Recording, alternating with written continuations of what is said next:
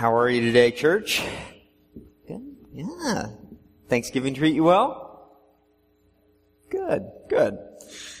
Extra responsive today, I can tell. Great. This is going to go really well. So, um, early in my teens, I used to race sailboats. Fun little hobby on the side. Little um, sunfish, tiny little sailboats. Raced in regattas, and honestly, after my first season, I pretty much won every regatta I competed in. Uh, uh, no surprise there. But um, I, I learned um, the difference between first place and last place in a sailing regatta is your ability to read the wind. Not only what it's doing currently, but what it's going to do in the next 10 to 15 seconds. And so I took this pretty seriously. I'm a little bit, little bit of competition in my blood, so I actually shaved the back of my neck because you can feel every breeze. And then I learned how to read on the water. If you watch the water, you can actually see a breeze coming. You can see its angle. You can see its, its, you, you can read just from watching the ripples on the water. You could also learn to read the, the very edge of the sail that if you if you read it just right, if you continue to play with the sail, you can have it just in that perfect place where it actually creates a vacuum on the backside of the sail, and you can actually go faster than the wind. And if you can read all of those things, if you can feel it, if you can see it, if you can get a sense of what's coming next, you can win. Now, pastoring is nothing like sailing a boat, but there's something to that, something about um, leading a church that uh, but even before I came here, one, of the one of the themes that the leaders had was was about throw, setting sail and letting the winds of the Spirit blow our church where it will. And uh, having conversations with Lucas and the elders, I just feel like I kind of see some things, I kind of feel some things that that say there, there's some breezes coming. There's some, some things that might be coming our way that we want to, if we're careful, if we read what, what God's doing, where the Spirit's moving, where He's opening up opportunities for us, this, this is a crucial moment for our church and we want to take a Sunday where we take a break from our normal preaching series, take a break from the parables, take a break before Christmas and talk about what we see, what we have seen, where God's leading us and pushing us and pulling us as a church, some opportunities we have so that maybe we can set our sails just right and catch these winds of the Spirit. So in order to talk about where we're headed, I want to start here. 797 BC, ancient Israel, northern part, what we would know and many times as Samaria. Jehoash is, is now king of Israel, and you don't need to know anything about Jehoash. Just know that he is um, he's a king, and he's not a very good one. The scriptures just tell us this description: He did evil in the eyes of the Lord. That's about all we know. Now, don't get me wrong. If Jehoash walked in here, if he was one of the guys you, you met over dinner, he wouldn't be a particularly evil man. You wouldn't think much about him. I mean, you'd meet him and you'd find a guy who used most of his money for himself, who really enjoyed women, a guy who used God's given gifts and authority to set his own agenda, to run his own kingdom. He's basically like most of us.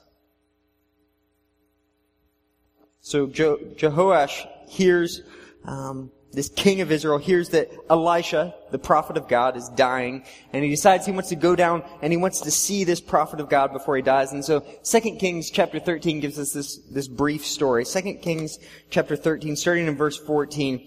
Now Elisha had been suffering from the illness from which he died. So he's, he's on his deathbed, literally. Jehoash, king of Israel, went down to see him and wept over him. My father, my father, he cried, the horses, the chariots and horsemen of Israel, like Jehoash sees Elisha and he is all torn up. He's weeping. The king is weeping for this man. That Elisha is not just another guy. He's not just a man of God. Elisha is a prophet. He's the one from whom the king gets the word of God. Elisha is a walking Bible. Okay, so if the king wants to know God's will, he doesn't have a Bible to open up and read. He doesn't have a Bible app to check out. He has Elisha. And if Elisha is gone, he knows that he might never again hear from God. but that's not the only thing. What does he call them? The chariots and horsemen of Israel. This is an, a reference to the army of the Israelites, but it's also Elisha's nickname. You see, uh, Israel had been in this horrible, bloody conflict with Syria, much like today. Syria is just to the east. They called them the Arameans at the time. And every battle they fought, they lost, except when Elisha prayed for them. When Elisha was on their side, when he came before the Lord and prayed for them, they won their battles. So what's his nickname now? Elisha, your prayers are our army. Your prayers, you, man of God, are our chariots and horsemen. Without Elisha, there was no word of God. Without Elisha, there was no help from God. And even a wicked man, even an evil king, even a sinner like Jehoash, he sees Elisha dying. And he knows what's coming. And he weeps. Then in verse 15, something's going to happen that only makes sense if you really know God. God, through the prophet Elisha, is going to decide to bless Jehoash. Jehoash, the man who did evil in the eyes of the Lord. Jehoash, the guy who used all of his wealth and all of his power to, for self-aggrandizement, to indulge his own pleasures, to build his own kingdom. The guy who ignored God for years and years and years and years. God wants to bless him. Our God loves to bless sinners. Look at verse 15. Elisha said, get a bow and take some arrows. And so he did. He said, now take the bow in your hands. And the, he said to the king of Israel, and when he had taken it, Elisha put his hands on the king's hands. And then look at this, verse 17. He says, open the east window. What's to the east? Syria. Your great enemy that you cannot defeat on your own. He says, open the east window. And he said to him, and he opened it. And then he says, shoot, Elisha says, and he shot. And he shot, and then what does he say? He declares over that shot the Lord's arrow of victory, the arrow of victory over Aram. Elisha declared, you will completely destroy the Arameans at Aphek. God wants to bless this sinner. But he's not done. Look at verse 18. And then he said, now take the arrows. And the king took the arrows. Take them in your hand and strike the ground. Watch this. And he struck it three times. And he stopped. And the man of God was angry with him and said, you should have struck the ground five or six times. Then you would have defeated Aram completely and destroyed it. But now you will defeat it only three times. Elisha died and was buried. That's it. Now this is a weird story. I mean, I remember the first time I read this as a teenager, I'm like, what in the world? Arrows? Beat the ground? I mean, this is a story, this is, um, what, 2,900 year old story. It's full of like these crazy prophetic symbolic language. Like it's an ancient story about an ancient king arrows beating the ground. What, what does this mean? But here's the deal. I want you to just set that aside for a minute and just think about this. If you understand Elisha's anger, you understand everything about this story. That Elisha looks at the king and says, do you know what God just put in your hand? Do you know what God just gave you? This is not just an arrow. The first arrow was an example. It was to show you that God wants to do something for you that, that you can't do on your own. That God wants to bless you. That God has put an opportunity in your hand that He's gonna give you victory that you could never have on your own. That God knows you and He knows you're a sinner and He knows that you've ignored Him and He knows you've used His kingdom for your own purposes and He still wants to bless you. When the king gives a half-hearted response,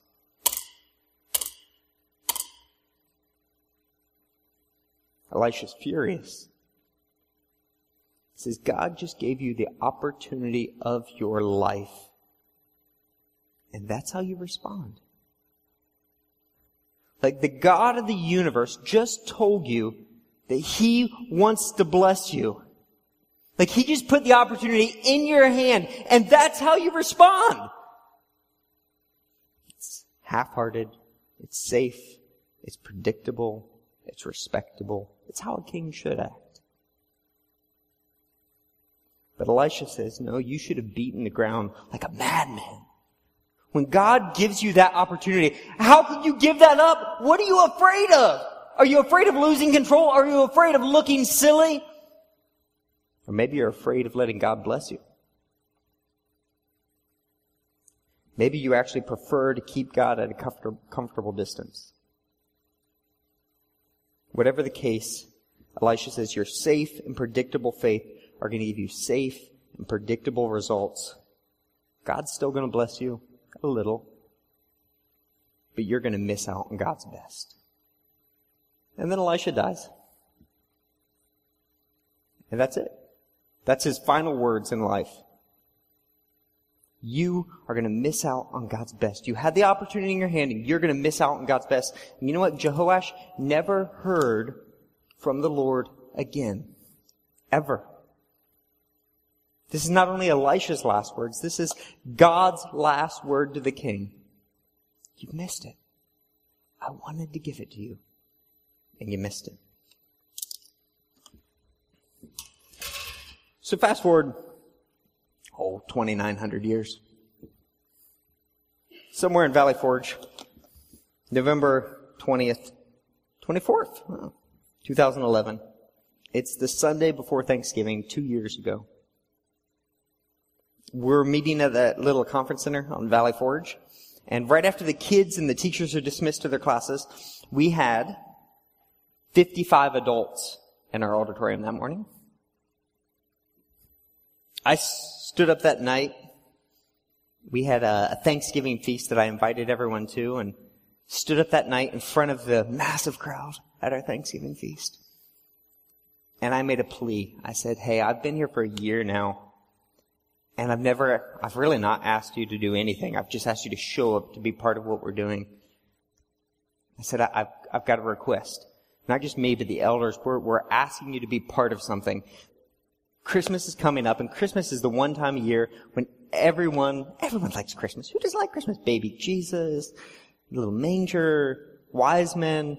Everybody likes Jesus. Everybody thinks they should go to church on Christmas.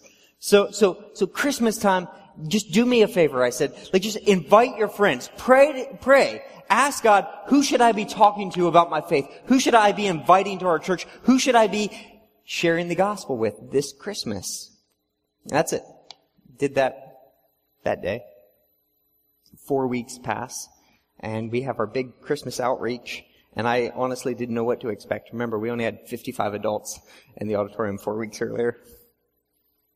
And for the first time ever, we saw the conference center fill up. 178 people. It was a new attendance record. And the best part about it is over a third of the people there were first time visitors. And in that, I don't know if you know the history of our church at all, but our church, much like you, has a past and a lot of it's not good. And the church had been through a lot of hard times. We had a lot of failures, a failed building campaign, a couple pastors left. 19 families had left the church before I came. And the church had been through a lot of losses and a lot of hurts. But something happened that Sunday that changed in us, something that we believe that maybe God could work in us, maybe God could use us. And then that next spring, we, we came together with the elders in the church and, and new people started showing up and we spent a month praying, praying that God would direct us, that God would lead us, that God would show us who He wants us to be. We spent a month praying and then we finished with a day of fasting. And we just asked this, Lord, Lord, use us. Lord, do something with our little church that when people say it, they'll say, surely God is in this place. God direct us. We don't know where to go. And I wish I could say that, you know, the walls shook and tongues of fire came down, but it didn't. Thousands of people didn't come to Christ. None of, none of that. But God did in that process give us a clear sense of who He was calling us to be as a church. I wanted to remind you of a few of these things. These might be new to you if you're new to our church. There were, there are about 10 different things that came out of it. I just want to share six of them. The first thing is that we want to be a church where the truth is proclaimed. And we're not just talking from the pulpit, we're talking in our families, in our groups, in our households, in our one-on-one relationships. We want to be a place that is not afraid of the whole truth. That we are sinners, headed for hell, unless Jesus Christ comes after us and dies a bloody death on the cross. If, if heaven and hell aren't at stake, then we, we don't want to be part of this thing. Church is a really awful hobby. But if it's true, then this is something. This is, we want to be part of that. We want to be a, a safe place to struggle. The only thing worse than giving up the truth, rather, is being a church that takes the truth, takes the Bible, and beats people across the head with it. That we don't want to be that. That we want to be a place where broken people don't run away from the church, but they actually run to the church. We want to be a place where it's okay to not be okay. It's just not okay to stay there. We want to be a safe place to struggle. We want to be a church that never stops growing in our relationship with God. We think that if we're following Jesus, there's always a next step. There's always a next step. The, the following Jesus should be many things, but it should never be boring. We want to be a church that majors on the majors. We're going to be a church that is about Jesus. That we stand for historical Christian orthodoxy and not a lot more. That a lot of churches have confused. They've added to Christianity political agendas. They've added to Christianity lifestyles. They've added to Christianity racism. They've added to Christianity all kinds of things, consumerism. That we want to be a church that stands for historical Christian orthodoxy, the Trinity. Jesus is God, man, that Jesus died for us, and at the very center of it is Jesus Christ on the cross for us, that He died for our sins, rose from the dead. If we get that, we get everything. That's what we want to be about. We want to be about God's kingdom and not just our church. That churches should not, churches and ministries should not be competing. We should actually be working together. We should actually cheer when other churches grow, when people come to know Jesus in other churches. We should be excited about that. We should be promoting them because we're on the same team. And last, we want to be in the community. Now, when we said these words, this came up again and again. We had these little focus groups, and this came up over and over again. We had no idea what this would look like. But we knew that when we met as a church in a beautiful park in the middle of nowhere, it just felt weird. That our church should be around people. That the church exists for other people, and not just for itself. That we needed to be in the community, whatever that looked like. So, two years ago, we fasted, prayed, and these are the things that came out. Two years later, last week in fact, Saturday night, week before Thanksgiving, I'm up at the bridge, and you know, last week I, I was actually asked to preach at another church to fill the pulpit.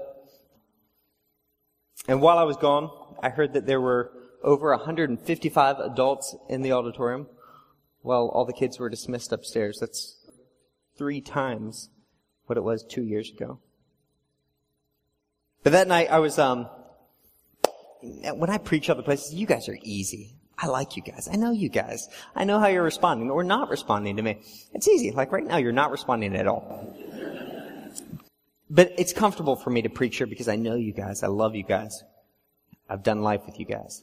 When I go to other churches, I'm like, ah, who are these people? And they're all wearing suits and stuff. This is weird. So I have to do a lot of extra preparation. So it was Saturday night I was reviewing and reviewing and I was at the bridge. It was getting late and I was starving. I was like, I'm not making it home for dinner. So I walk over next door and there's um bar, restaurant, bistro and break. really good. Their veggie burger is awesome, by the way.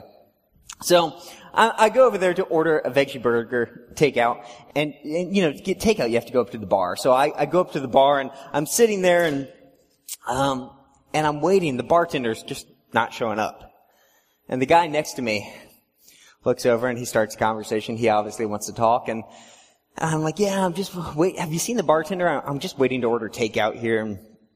And uh, he's like, well, wouldn't you want to drink a delicious beer while you wait?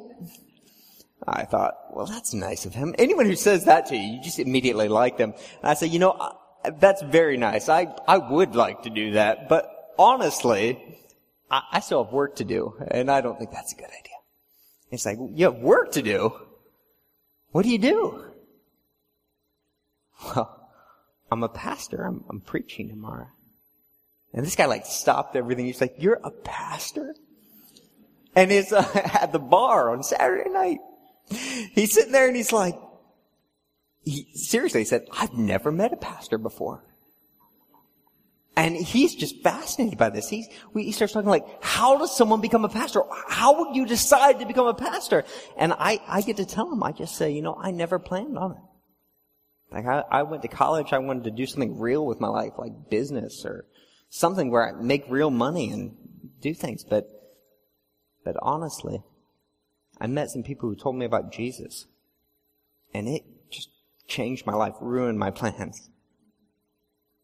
And, uh, I heard about no matter what I was living in, Jesus loved me, came after me, and it just, that changed my life to the point that I couldn't imagine living, doing anything else with my life. Like I, I love being a pastor. And I actually got to go through the whole gospel with him, just sitting there telling my story. And the guy looks over from his beer and he says, I have to excuse this, It's bar talk. Says, you are the most effing interesting person in here. and then he calls his girlfriend and says, you need to come over here. This guy's a pastor. And he looks at me and says, tell her. And he insists that I tell her my story about how Jesus changed my life and how I want to live for him. And then he stops and says to his friend across the bar, you need to come over here. And he invites another friend over and says, he's a, tell him. And he insists that I tell him about Jesus Christ. Here's a man who drinks copious amounts of beer, curses liberally, and desperately wants to hear about Jesus Christ. After a little conversation, he looked at me and said, I've been out of church for over a decade and I've done things. Like, what do I have to do to be able to come back to church? And I got to tell him about grace. You don't have to do anything that Jesus did at all. And I left that conversation thinking, this is it. This is why we're here. This is what it's about. This is what it looks like to be the church and community. This is, this is, we're starting to realize what we prayed for and fasted for two years ago. We're seeing this now. Like this never would have happened in the middle of fields. But God's called us into community. In the last three months since our Bridge Street location has been open, we can multiply this story again and again. Just because we're there. We're present. And as I started thinking about this, I started thinking about that list. And I started thinking, you know what? God has, has worked in the last two years. God has really done cool things in every one of these things. That we, we are a church in community now. We're in the community. We, we meet not in our location, in their location. Both here and in the middle of Bridge Street, in the middle of where everyone comes to party and drink and do life, we're there. We are a church that is about God's kingdom and not just our church. Know, this past year we partnered with five other, four other churches to bring a, a, an entire festival to our community. The Pumpkin Festival. That, that we've, uh, we've, we partnered with, uh, Calvary Bible Church to do VBS together. Churches working together at the YMCA. That we've done a pulpit swap with Ironworks that I meet monthly with these local pastors. Why? Because it's not about us. It's about what God's doing in His kingdom. That we are a church that majors on the majors. And you know how I know that? A couple weeks ago, I had my How to Study the Bible course. 18 people showed up, and the first thing I asked them to do is to fill out a little card, anonymous card, about some of their background, where they're at. And one of the questions I asked is, what's your church background? Just, what's your church background? Do you have any? Write whatever you got in there. And on the 18 cards, you know what I found? 14 different, totally different backgrounds. We have Baptists, we have Methodists, we have Assemblies of God, we have Anglican, we have Catholics, we have Presbyterians, We, we have Methodists. We have all of these in, in the same church. How is that possible? Because we're about one thing. And everyone feels at home when we're about Jesus Christ. We are a church where people don't come to a certain place and think, oh, I've achieved it. Now that I attend church, I can just, I can just sit here and this is where I want to be. We're a church that everyone is always talking about the next step. Where's God calling us out in faith? You know, in our church, things that would be considered radical in, in the rest of the world are, are normal. You know, um, last year, one of our elders gave up his lucrative job to become a missionary to China. You know, half a dozen families in our church right now are considering adoption and foster care. You know, um, a couple of dinks, I'm going to embarrass some people.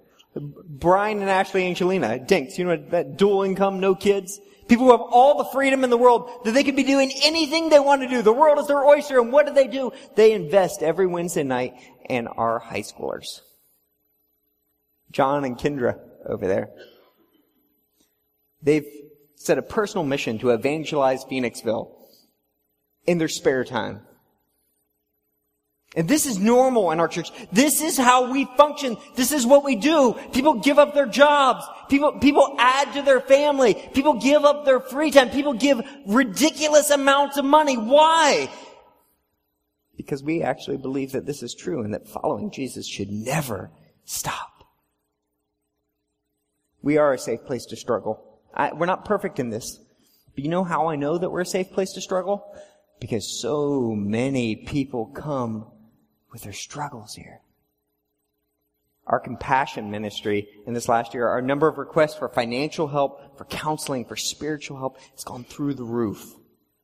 Just this last week, I get a phone call, a young woman at our church, and they've been, she and her fiance have been attending uh, for a few months now. And our phone conversation was this. My fiance has made some mistakes in the past, and he missed a court date and they threw him in jail. And we thought it was going to be a few days, but it could be three or four months. And you know what our first thought was? We gotta call the church. That when our lives are broken and messed up, we need the church. We need people praying for us. This is not a place where you hide your mistakes. This is a place where when you're broken, you say, I need help. At that moment, my, my heart broke and rejoiced that they would think that this is what they're supposed to do. This is who we're supposed to be. And we are a church where the truth is proclaimed. I know that at times this has made our church smaller than it could be. And I'm proud of that. That we are a church that is never going to hide from the hard truths of Scripture. In two years, God has answered so many of our prayers and he seems so intent on blessing us. Let me, a couple months ago, a report came out from the Evangelical Free Church of America, uh, EFCA. That's a, a group of autonomous churches, 1,366 churches across North America that, um, that all share the same doctrine, that that are on the same mission, that share a lot of the same resources, that have a certain level of accountability. We're, we're part of this group. It's a great organization, the FCA. And it was this report came out to talk about church attendance over the past five years. And it said that of the 1,366 churches in the FCA, um, it just gave you some kind of comparison of where's your church at? Are, are you growing? Are you not? How do you how do you fit into this? Now, let me first say, attendance is a horrible like little thing. It, it thousands. This past weekend, you know, a hundred thousand people showed up to watch the Dallas Cowboys play. Okay, attendance means nothing, right? In some ways. And yet, Jesus Christ has called us to do what? To go and make disciples. And so if a church is actually staying faithful to the gospel and making disciples, you would think this is a good thing. In the past two years, GVF has more than doubled in size. We've seen over 100 men, women, and children not just show up to our worship services, but get plugged into our ministries, into our connect groups, into our discipleship groups, into our outreach events. Of these churches, we're in the top 5% of total growth, not percentages. The, of the Eastern District, 128 churches in New York, New Jersey, Washington D.C., Pennsylvania. There are only four other churches that have grown as much as we have. If you factor in the proportion of our growth, that we had to literally double in size to see that growth, there are fewer than 10 churches in the entire EFCA that have seen that kind of growth. We are in the top 1%. Now let me be clear what I'm not saying. I am not saying that because we grow, we're better or anything like that at all. I know for a fact, I know many people who faithfully serve, who are gospel centered, who are, who are making disciples, who are doing everything they can to God's glory, and they don't see any growth. I'm, I'm not saying that, but what I am saying is that what's happening here in the last two years is not normal, and God needs to be glorified for it. It's not just our attendance that double, It's our giving. It's our facilities. It's our web presence. You know, more people visit our Facebook, our website, and listen to our sermons online than here every week. It's our staff.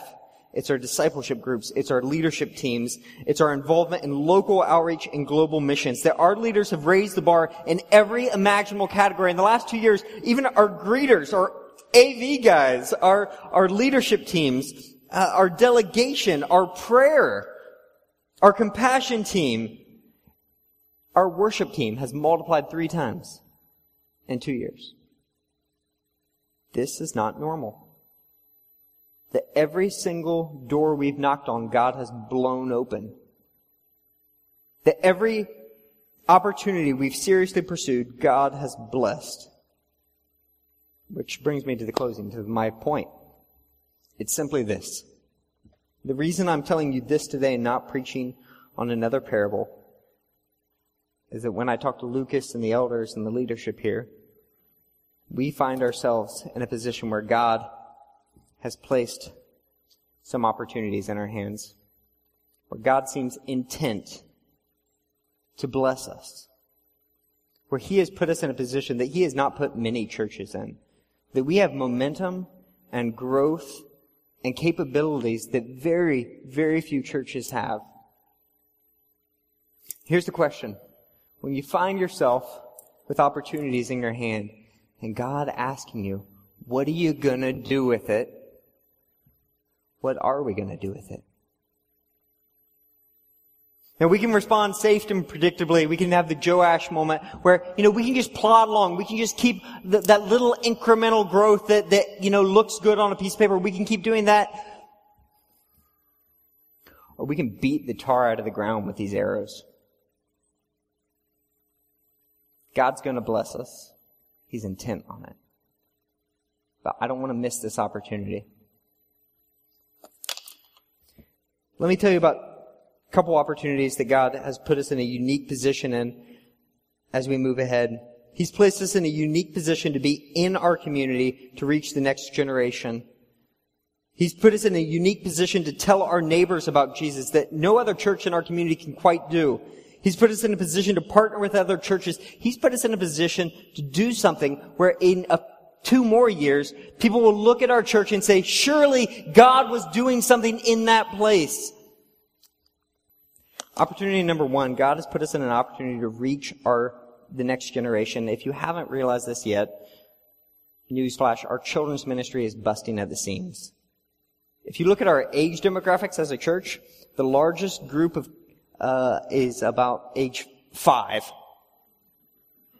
That's our, our demographic. Like the average age of our church, because we have so many babies and so many kids, it's like the average age of our church is like nine. Like it's insane. Now this can be, uh, if you know anything about kids, kids are expensive. Kids are hard. They're difficult. It takes a lot of programming. This could either be the worst thing that ever happened to us or the best God-given opportunity we've ever seen. Do you know what a gift this is? We have dozens and dozens of children where, uh, let me just tell you where I'm at on this. Like, if we succeed in everything, if my preaching becomes world famous, if Lucas is out there like making workout videos, if we start going on like conference tours, and if we fail our children, we failed. None of that matters. And if there's one area we have to succeed in, It is, it is passing on what God has given us to the next generation. Our kids don't need babysitters. They need men and women of God who love them and love our Lord enough to leverage their gifts, their passion, their creativity to capture their hearts and minds for our Lord. This is why we've been pushing volunteerism. It's not about filling spaces. It's about this awesome God-given opportunity to see the next generation honor God in ways that we can't even imagine. And on a practical level, we need money. Kids are expensive. If we want to realize this opportunity, we need, we need money. We need to upgrade things. We need to upgrade our registration area. We, um, right now we have so many toddlers that we, we really need to hire an assistant to be in that class every week to add consistency to the class. Not only is it about the littlest children though, if you, if you look at our attendance, you see this wave of kids from the nursery and toddlers coming in. In about three years, we're going to hit a time where these kids are going to hit middle school and then on to high school. And so we have about three years. We have this three-year opportunity to get ready for that. And what I've noticed in our, in Phoenixville, I've talking to all the other pastors and looking at all the other ministries is that there are none, zero other evangelical ministries, churches or ministries that are focused on reaching the youth the junior and senior high of Phoenixville right now? None. And I've looked, I mean, here's the deal. Youth are horrible. Like, talk about, man, talk about resource wasters. Talk about liabilities. We have, just talking about youth, we have to get extra insurance. Like, youth are awful, and yet, and yet 85% of all people who come to know and love our Savior come by the age of 18. It's the greatest mission field we have. And here's the deal. No one is trying to reach Phoenixville. So you know what I've prayed? Lord, please send someone else. Lord, what we really need is a church full of like young people who could, who, who have extra money and extra time, maybe a really cool location in the center of town where high schoolers and junior hires would want to hang out. And Lord, we really need a place that has the capacity and it'd be really awesome maybe they met on the school property. Lord, that would be ideal. And so Lord has answered my prayers. Man, if there's another way, I'd love for another church to swoop in and deal with our youth. But right now, God is calling us to that. Another opportunity that God has put in front of us is the opportunity to reach our community. If we leverage the bridge, right now there are more opportunities than we can possibly, possibly use at our Bridge Street location. In three months, we have seen so much happen. We've, we've, we've touched thousands of people that we never would have otherwise preached. We have an opportunity to leverage this. We have an opportunity on the website. Like I said, we already have more people visiting our church on the web and on our podcast and on our Facebook than will ever show up on Sunday morning. And we have an opportunity coming up with Christmas. Everybody loves Christmas. Baby Jesus, wise men. We have three special Sundays coming up that are dedicated not for you, but for your friends. God has placed these opportunities in our hands. Moving ahead, we have an opportunity to reach the next generation, both our children and our youth. We have an opportunity to reach our community in ways that we've never seen before. And here's the question. Are we going to take this opportunity? What are we going to do with it? Let me be real practical. I want all of you to do at least one of the following three things. I want you to either volunteer to serving children's ministry because that's our future. I want you to consider in our bulletin today, there's a year in giving fund.